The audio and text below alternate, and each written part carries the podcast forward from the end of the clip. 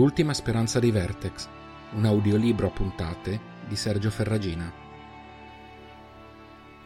Capitolo 4 Il morbo Reynal non era il solo ad avere un proprio rifugio. A differenza sua, però, Selin non l'aveva mai mostrato a nessuno, neanche al fratello. Poco distante dal Norfolk, in mezzo agli alberi fitti e inquietanti, c'era uno spiazzo circondato su ogni lato da rovi. La ragazza l'aveva scoperto molto tempo prima, in uno dei momenti di raro svago col padre e con i fratelli.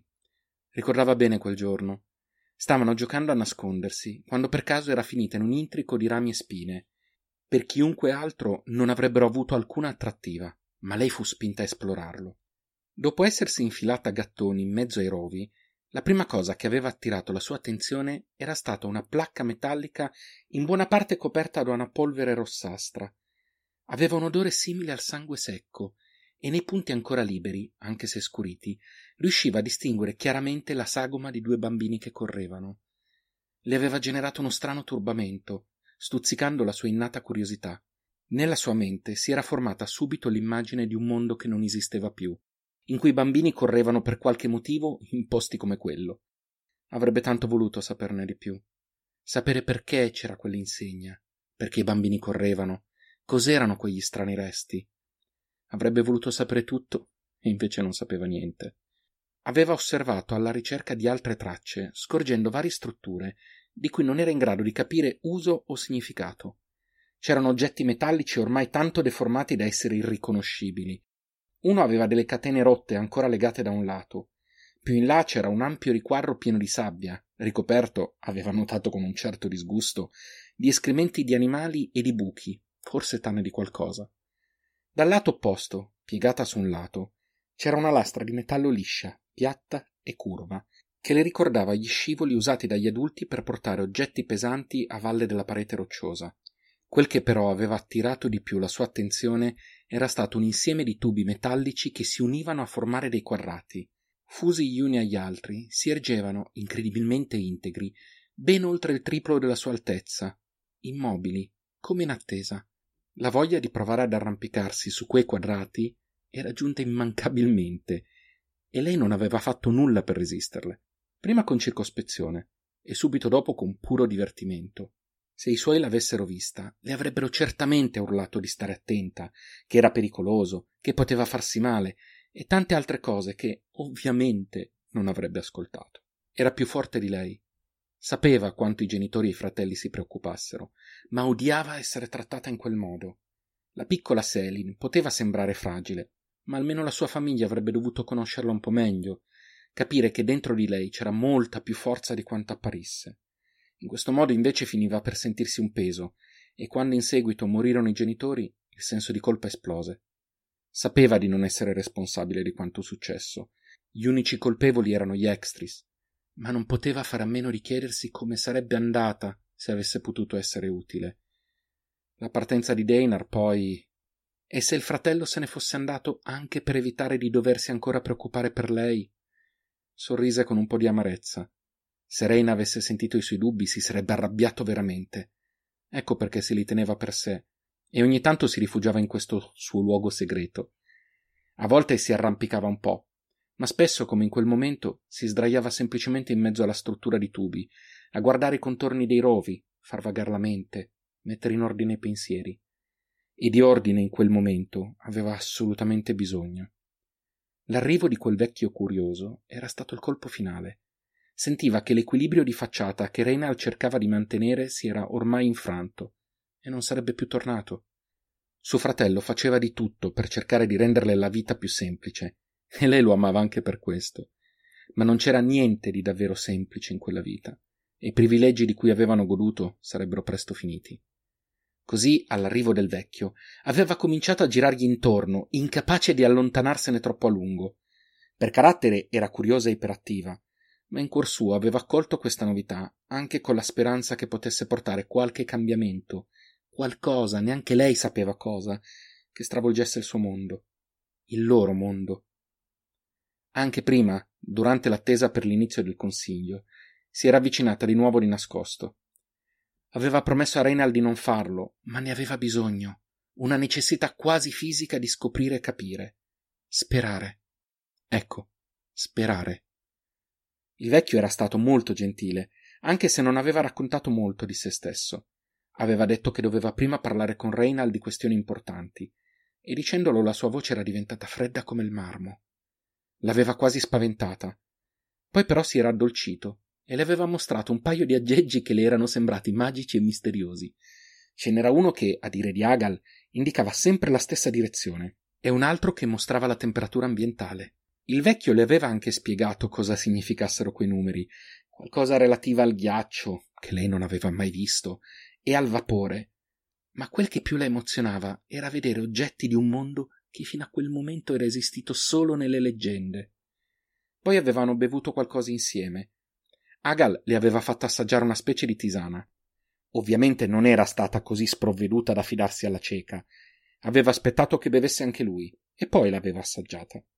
Era stato così bello sentire un sapore sconosciuto e immaginare che una volta si potessero provare tanti gusti diversi, addirittura scegliere quelli preferiti. Quel momento era finito in fretta. I rumori fuori dalla grotta avevano segnalato l'inizio del consiglio e lei non poteva rimanere troppo a lungo lì dentro. Aveva ringraziato Agal, gli aveva raccomandato di non parlare della sua visita ed era corsa al suo nascondiglio. Non se l'era sentita di andare ad assistere al consiglio. Qualunque fosse stata la decisione, l'avrebbe scoperta fin troppo presto, e voleva evitare a Reynal il peso di doverla proteggere anche mentre difendeva se stesso. No, aveva preferito andare al suo luogo segreto e aspettare, sognando che suo padre e i suoi fratelli fossero ancora lì fuori a cercarla, a giocare con lei. Non aveva idea di quanto tempo fosse passato. Probabilmente avrebbe continuato a oltranza a rimuginare a occhi aperti, se non fosse stato per il malessere che da alcuni minuti aveva iniziato ad avvolgerla. Una strana debolezza, diversa da qualunque percepita in passato, anche nei giorni più difficili. Brividi.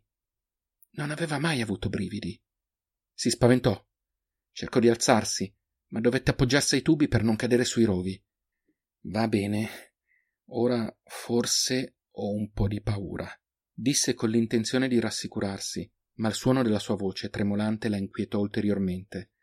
Sudando freddo, con la vista annebbiata, si appoggiò di tronco in tronco fino al piccolo tunnel tra i rovi. Digrignò i denti al pensiero di doversi accucciare per passarci dentro, ma non c'era altro modo per uscire. Dai, se ti succede qualcosa qui, chissà quando ti troveranno. Forza! si disse a bassa voce. Si abbassò e camminò a quattro zampe fino all'uscita. Piano, lentamente, dolorosamente, come fosse immersa in una sostanza densa e bollente, il cui tocco però la faceva rabbrividire. Si sentiva bruciare e congelare contemporaneamente. Sbucò dall'altra parte dei rovi. Cercò di respirare a fondo, ancora accucciata. Si guardò una mano e la vide circondata dall'ombra, la stessa che sembrava essere sul punto di sopraffarle la testa. Si appoggiò a un rovo per alzarsi. Si ferì una mano, ma era talmente intontita da non accorgersene. Si alzò in piedi a fatica. Respirò ancora a fondo.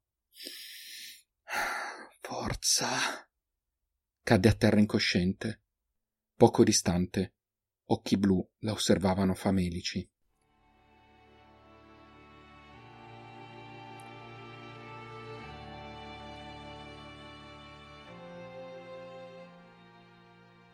Guida! La voce gutturale risuonò dirompente nel locale buio. Karing rimase in silenzio qualche istante, in attesa della reazione dell'unico essere di cui avesse timore. Non ricevendo risposta, stava per chiamare di nuovo, quando sentì quella voce ruvida, bassa, lenta, eppure carica di energia. Avevo chiesto di non essere disturbato. Lo so, guida, ma il comunicatore ha appena riferito di un incidente. La voce nella penombra si alzò lievemente di tono. Parla. Il luogotenente respirò a fondo, sperando di non fare da capro espiatorio per ciò che stava riportando. Nostra guida, come hai ordinato, ho richiesto che l'unità in cui il custode è giunto venisse tenuta sotto osservazione, senza intervenire. Purtroppo quella zona è molto lontana e alcuni dei nostri eletti che si trovano lì non sono del tutto affidabili.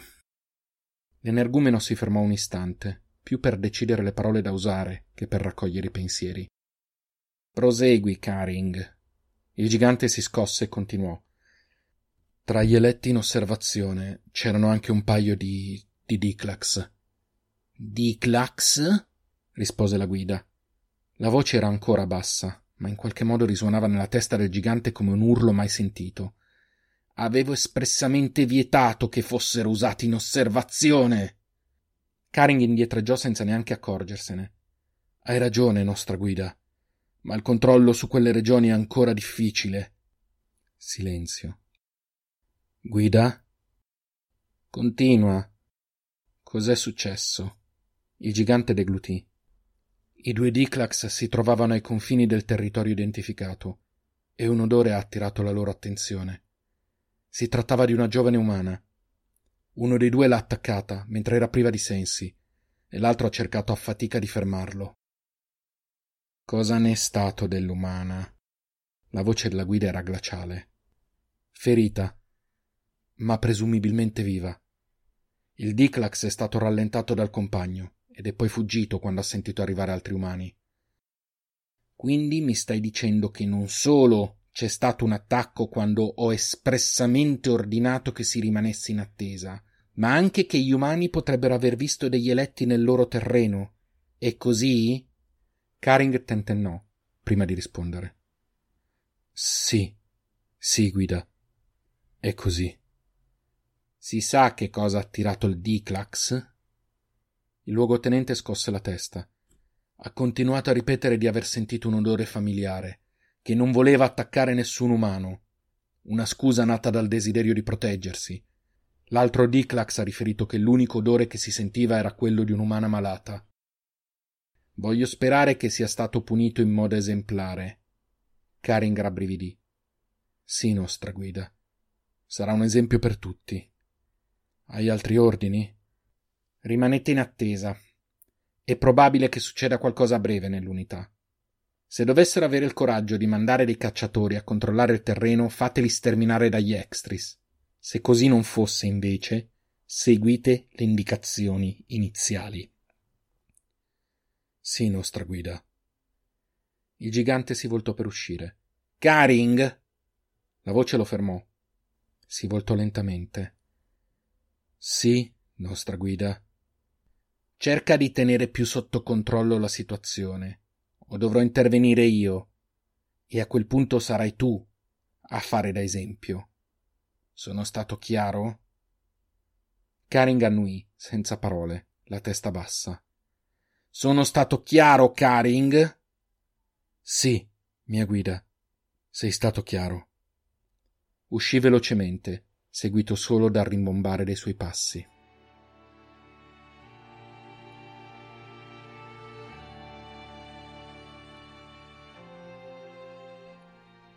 Altrove, Reynal stava camminando per l'unità con Agal.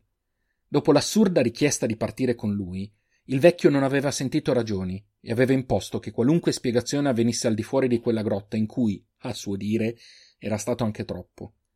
Eccoli quindi a camminare in silenzio, il giovane che tratteneva a stento il crescente nervosismo e il vecchio che, invece, sembrava perfettamente a suo agio, come se in quell'unità fosse uno degli anziani, e non un intruso vicino all'espulsione. Vicini alla pozza, Agal si decise a parlare. Cosa sai dei Vertex? Non l'aveva guardato. Sembrava anzi che la domanda fosse stata rivolta al vuoto, e Renal impiegò un istante non solo a rendersi conto che era stata rivolta a lui, ma anche a comprenderne il contenuto stesso. Stai scherzando, vero? Agal si voltò verso di lui con un'espressione torva che non ammetteva repliche. Tu cosa dici? Reynal fece istintivamente un passo indietro, in reazione al tono della voce dell'uomo. Se vuoi davvero risposte, devi rispondermi a tua volta. E devi farlo in fretta. Non abbiamo molto tempo. Reynal si riscosse e trattenne il desiderio di rispondere per le rime a quell'uomo arrogante. Su una cosa aveva ragione. Lui voleva delle risposte che solo il vecchio poteva dargli. Sbuffò prima di parlare. I Vertex sono una leggenda, una favola per spaventare i bambini, come se servisse. Agar sorrise amaramente. Una leggenda. Immagino sia rassicurante vederla così. Cosa significa? rispose il ragazzo incuriosito. Lo saprai presto. Fai contento un povero vecchio. Raccontami brevemente questa leggenda. Reynald sospirò. Evidentemente nulla nei rapporti con quell'uomo poteva essere semplice. Si parla di una maledizione proveniente dal mondo prima, che colpisce i colpevoli, anche se non ho mai capito di cosa. Forse di aver offeso qualche divinità o altro. Gli effetti comparirebbero in modo inaspettato. E questi effetti sarebbero? Reynald si sentiva come se fosse tornato bambino e il lead lo stesse interrogando su qualcosa che non aveva studiato. Le persone si trasformano. Si sentiva stupido a dirlo ad alta voce, ma proseguì. Diventano creature mostruose e pericolose. Il primo segnale sarebbero gli occhi che cambiano colore. Qualcuno dice rossi, altri blu. In alcune unità, se la maledizione colpisce qualcuno, questi viene cacciato o ucciso per evitare che si espanda. Vero o meno, tutte le unità, inclusa Drake, hanno regole per gestire il caso in cui qualcuno muti o giunga un vertex dall'esterno. Si fermò, impaziente. Aveva detto tutto ciò che sapeva. Ora toccava ad Agal. Il vecchio lo osservò con un'espressione difficilmente decifrabile. Un misto di rassegnazione e speranza, forse? Speravo meglio, ma temevo peggio, mormorò. Cosa significa? Vuoi deciderti? sbottò Reynald spazientito. Agal ignorò la sua reazione, ma proseguì a parlare. Tutte le leggende hanno una componente di fantasia e una di realtà. In alcune la prima è predominante, altre si avvicinano in modo impressionante alla seconda. In quella che mi hai così gentilmente raccontato c'è molto di vero. Fermo, non interrompermi, fece segno Reynald, già pronto a intervenire. Te l'ho detto. Abbiamo poco tempo e ti devo spiegare almeno il necessario per farti prendere una decisione. I vertex esistono. Esistono e come. E in un certo senso è vero anche il discorso della maledizione. Si fermò a respirare qualche istante. Quello che chiami il mondo prima è esistito realmente, e se me ne darai l'occasione potrò dimostrartelo. Non era un paradiso, come molti vogliono immaginare. Tutt'altro ma di certo non era questo inferno inospitale che conosciamo. Gli uomini, i progenitori, l'hanno distrutto. Guerre con armi sempre più inconcepibili per noi, danni all'ambiente circostante. Tutto ha portato a ciò che è la vita come la conosciamo oggi. Si fermò per tirare il fiato. Reynald lo osservava inquieto. Quelle parole erano assurde, andavano contro tutto ciò di cui era convinto eppure non riusciva a smettere di ascoltare. Per quanto contraddicessero ogni cosa in cui aveva creduto crescendo, c'era uno strano tarlo che si stava insinuando nella sua testa. Ma se quello che dici è vero, cos'è successo? Come siamo arrivati a. a questo? Disse indicando con un gesto l'unità che li circondava. Agal scosse la testa, amareggiato. Stupidità, ragazzo. Semplice stupidità. Una stupidità di cui non ci siamo ancora liberati, purtroppo. Come ti dicevo, le guerre si sono succedute, sempre più grandi, violente, pericolose, non solo per gli uomini, ma anche per l'intera Gea. L'ultima, alcuni secoli fa, è stata devastante. Armi mai viste prima hanno decimato la popolazione umana e animale, reso sterili molti terreni, trasformato il cielo in quella coltre grigia che conosci. Ci sono voluti decenni e non ho idea di quante vittime, perché pian piano gli uomini riuscissero a riadattarsi a un mondo così ostile. Reynald si voltò verso la pozza, sopraffatto dall'immagine che il vecchio stava delineando. In qualche modo si era sempre consolato, convincendosi che quello fosse l'unico mondo possibile, che lottare per sopravvivere facesse parte di ciò che significava essere umani. E ora invece quell'uomo gli stava dicendo che non era così, che era esistito di meglio, e per quanto volesse non credergli, qualcosa gli diceva che si trattava della pura, orribile verità. Tutto il dolore di una vita ingiusta gli si scaraventò quasi fisicamente sulle spalle. Pensò a Selin, a quanto la sorella non meritasse tutto questo, a quanto entrambi non lo meritassero, a quanto nessuno lo meritasse. I Vertex, stava continuando il vecchio, sono il risultato di un avvenimento accaduto durante quell'ultima guerra.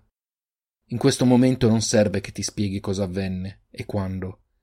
Ti basti sapere che un qualcosa di estremamente potente e pericoloso si diffuse, Forse accidentalmente, forse no, cambia poco. Quel qualcosa, che noi chiamiamo morbo, si propagò per il mondo ed è ancora in mezzo a noi. È il morbo ad attaccare le persone e generare i vertex, non una maledizione, se non in senso lato. Agal alzò lo sguardo per cercare di capire se il ragazzo lo stesse ascoltando. Reynal si sedette accanto a lui, intontito. Hai detto noi? Tu e chi altri? E cosa c'entro io? Cercherò di essere breve. Se vorrai approfondiremo il discorso più avanti. Io sono un custode, membro di un gruppo di individui che ha il compito di conservare le poche conoscenze scientifiche rimaste dalla fine del mondo prima. Da quando siamo nati il nostro scopo principale è quello di trovare una cura al morbo. I primi custodi si occuparono di studiarlo e furono sconvolti da ciò che scoprirono. Il morbo trasforma le persone fisicamente e mentalmente anche se con ritmi e velocità diverse per ognuno. Il contagio si manifesta sempre come dicevi tu. Gli occhi cambiano quasi subito colore. Iride e bianco diventano blu, sembrano quasi luminosi. Il corpo stesso muta, a volte sviluppando capacità sovrumane, a volte deformità, spesso entrambe le cose. Comunque si manifesti, le conseguenze finali sono le stesse. La mutazione mette il corpo umano sotto uno sforzo tale che ne accorcia la vita. Che rimangano anni, come per la maggior parte, o mesi e giorni nei casi peggiori, il risultato non cambia. Tutti finiscono per esserne consumati. Ma c'è di più. La mutazione rende il contagiato irreparabilmente sterile. Ne comprendi la gravità. Nelle unità non ve ne rendete conto, ma il morbo è sempre più diffuso e ogni volta che una persona viene contagiata abbiamo un condannato a morte in più e sempre meno possibilità di vedere comparire una nuova generazione di esseri umani. Ancora non capisco cosa. Ti ho chiesto di farmi finire. Un gesto secco della mano accompagnò la frase. Quando i primi vertex cominciarono a comparire nelle unità, la scienza era un lontano ricordo e la paura ebbe la meglio. Quei poveracci, più o meno mostruosi, vennero considerati maledetti e furono banditi o peggio uccisi per lapidazione, o qualsiasi altra perversa forma che potesse soddisfare la superstizione del luogo. Così nacque il culto. Il culto? rispose Reynal quasi timidamente. Agal sospirò infastidito. Un vertex particolarmente forte e inspiegabilmente longevo cominciò tempo fa a raccogliere intorno a sé tutti i suoi simili sopravvissuti ai linciaggi nelle unità si ribattezzò guida, promettendo loro ciò a cui non pensavano più di avere diritto, una vita libera dalla paura e gratificata dalla rivalsa verso i torti subiti. I Vertex hanno poche scelte. Se non vogliono morire nelle loro unità o trascorrere il resto della loro più o meno breve esistenza fuggendo da soli, si uniscono al culto. Un quadro generale in cui si inseriscono gli extris. Reynal alzò di scatto la testa. Gli extris, gli assassini dei suoi genitori. Gli extris non sono semplicemente randaggi organizzati. Una volta forse era così, ma quel tempo è passato tanto quanto il mondo prima. Molte bande di extris sono seguaci del culto e rispondono indirettamente alla guida. Potrebbe sembrare assurdo, dato quello che ti ho detto del morbo, ma devi tenere presente che nessuno, a parte i custodi e la guida, sa dell'essenza della mutazione. Per i seguaci del culto essere Vertex è come essere stati prescelti per un'esistenza superiore. La maledizione è diventata benedizione e gli extris seguono la guida sperando di essere ritenuti prima o poi degni. Sono il suo braccio assieme ai Vertex, un braccio che non fa domande e che è pronto a eseguire ogni ordine. Un braccio che verrebbe troncato se si scoprisse la vera natura della mutazione e soprattutto se si trovasse una cura. Ecco perché i tuoi genitori sono morti è perché tu devi partire con me. Reina l'aveva abbassato la guardia a sufficienza perché gli fosse necessario un istante in più per rendersi conto di cosa gli era stato appena detto. Guardò il vecchio come se lo vedesse per la prima volta. Vuoi ripetere? Il vecchio cercò di mettergli una mano sulla spalla, ma il ragazzo si scostò come se avesse preso una scossa elettrica. Si allontanò di un passo fissando il vecchio negli occhi, con le mascelle serrate. Agal sospirò. So che ogni mia parola è difficile da accettare, ma è importante che tu creda a tutto, soprattutto a quello che sto per dirti. non solo per la mia missione, ma per la sicurezza tua e di tua sorella. Una delle scoperte che noi custodi siamo riusciti a ottenere nei decenni è che ci sono pochi, pochissimi soggetti che sono immuni al morbo. Scoprire come identificarli ha richiesto più sforzi di quanti tu possa immaginare, e ancora di più in termini di tempo e vite sono stati quelli necessari a individuarne un certo numero. Sedici anni fa eravamo arrivati a trovare dieci Hasin, un paio di adulti, alcuni adolescenti e due bambini. Li avevamo radunati con noi. L'intenzione era quella di studiare la loro immunità per cercare di sintetizzare una cura, o almeno un vaccino. Purtroppo la guida venne a saperlo e attaccò in forze. Ci presero alla sprovvista e per quanto fossimo dotati ancora di qualche forma di tecnologia offensiva, riuscirono a decimarci e a uccidere gli adulti e gli adolescenti Asin, che invece di fuggire avevano deciso di lottare al nostro fianco. Due miei confratelli si presero carico di mettere in salvo i bambini. Tu sei uno di quei bambini. Reynald scostò con violenza Agal e gli voltò le spalle. Non voleva sentire quell'assurdità. Non poteva. Devi ascoltarmi. Ora devi assolutamente ascoltarmi, insiste Agal. Uno dei miei confratelli fuggì con te. Ci disse che avrebbe raggiunto un'unità dove un vecchio amico avrebbe potuto aiutarlo. Non so bene come siano andate le cose, ma di certo il custode arrivò a destinazione prima di essere intercettato e ti affidò le sue cure. Il culto lo raggiunse mentre stava tentando di tornare e lo uccise, ma non prima che riuscisse a trovare il modo di inviarci un messaggio di una sola parola, il nome dell'amico a cui aveva affidato il bambino. Selnar. Reynald si voltò verso di lui con le lacrime agli occhi. Non parlò. Tuo padre, padre adottivo, da quel che sono riuscito a scoprire mentre vi cercavo, ti prese con sé e partì subito insieme alla moglie e al suo unico figlio naturale. Fu molto bravo a far perdere le tracce. Cambiarono decine di volte unità, contando sulla differenza di ognuna rispetto alle altre, fino a stabilirsi qui, ai confini dei territori conosciuti.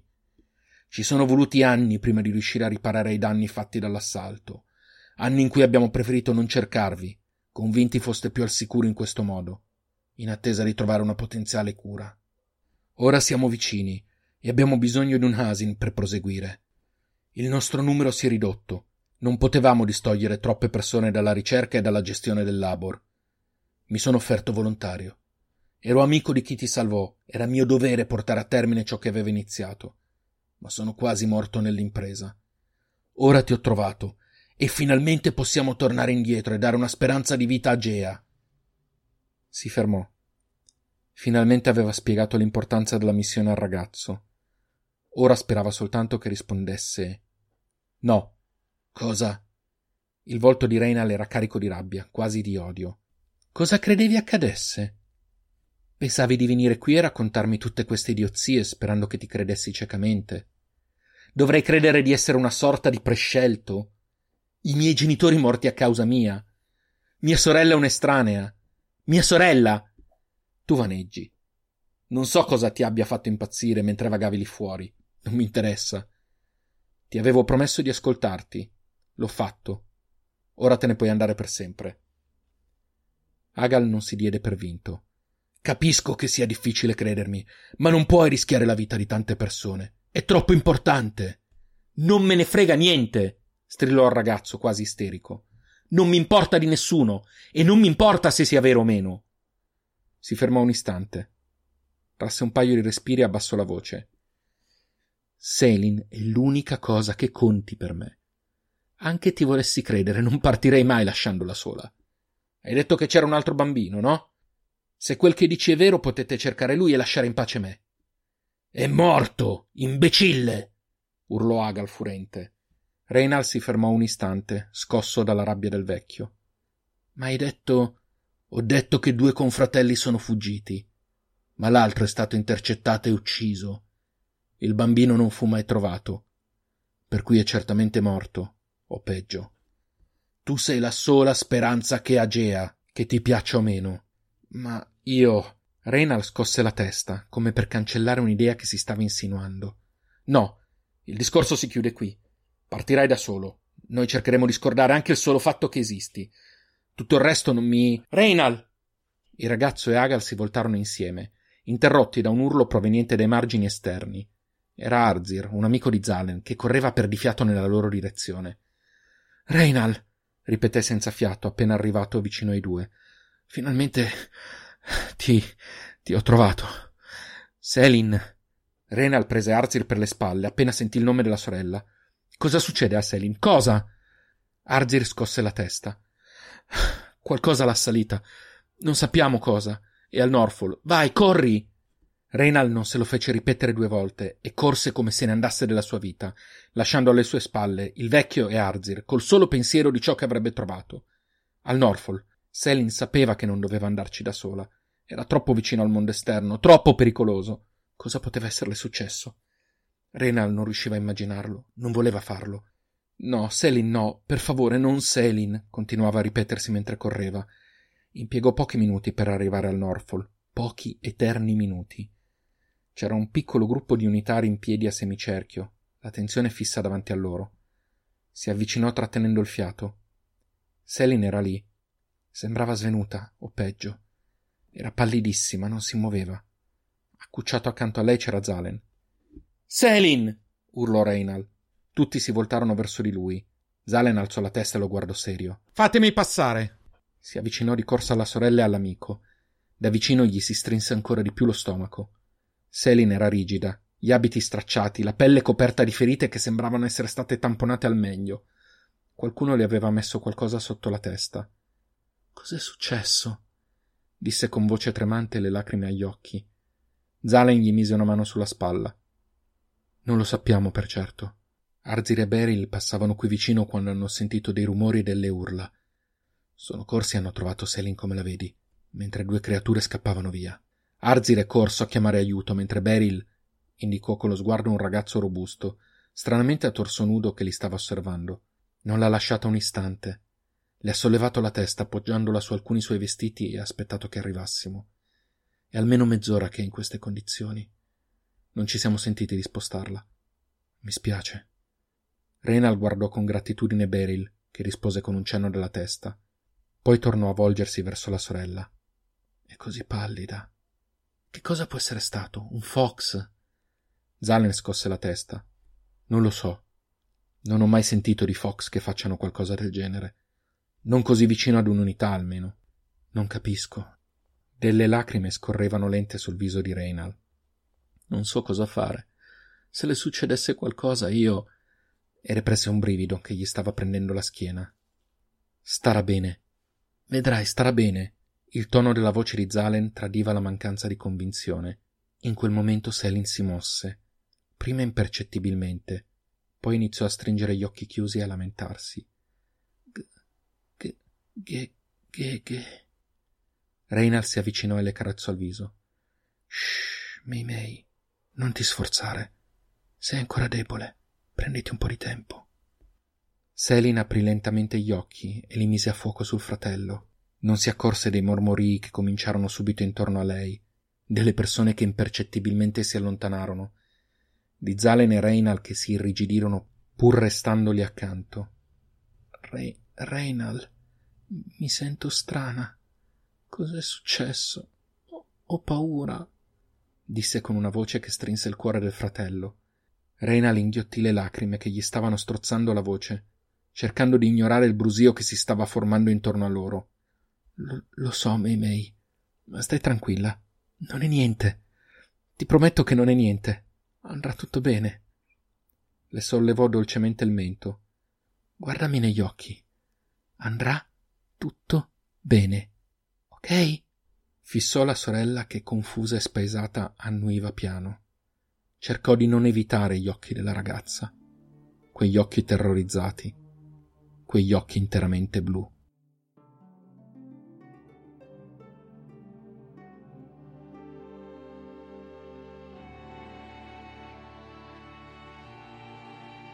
L'ultima speranza di Vertex è un podcast di Sergio Ferragina adattato dall'omonimo romanzo. Potete ascoltarlo su tutte le piattaforme podcast. Se vi è piaciuto questo episodio, considerate di lasciare una valutazione e mettere like alla pagina Facebook dallo stesso titolo. Per contatti, proposte o per sostenere il progetto offrendomi un caffè, trovate i link nei dettagli dell'episodio. Ci sentiamo la prossima settimana col quinto capitolo dal titolo Decisioni.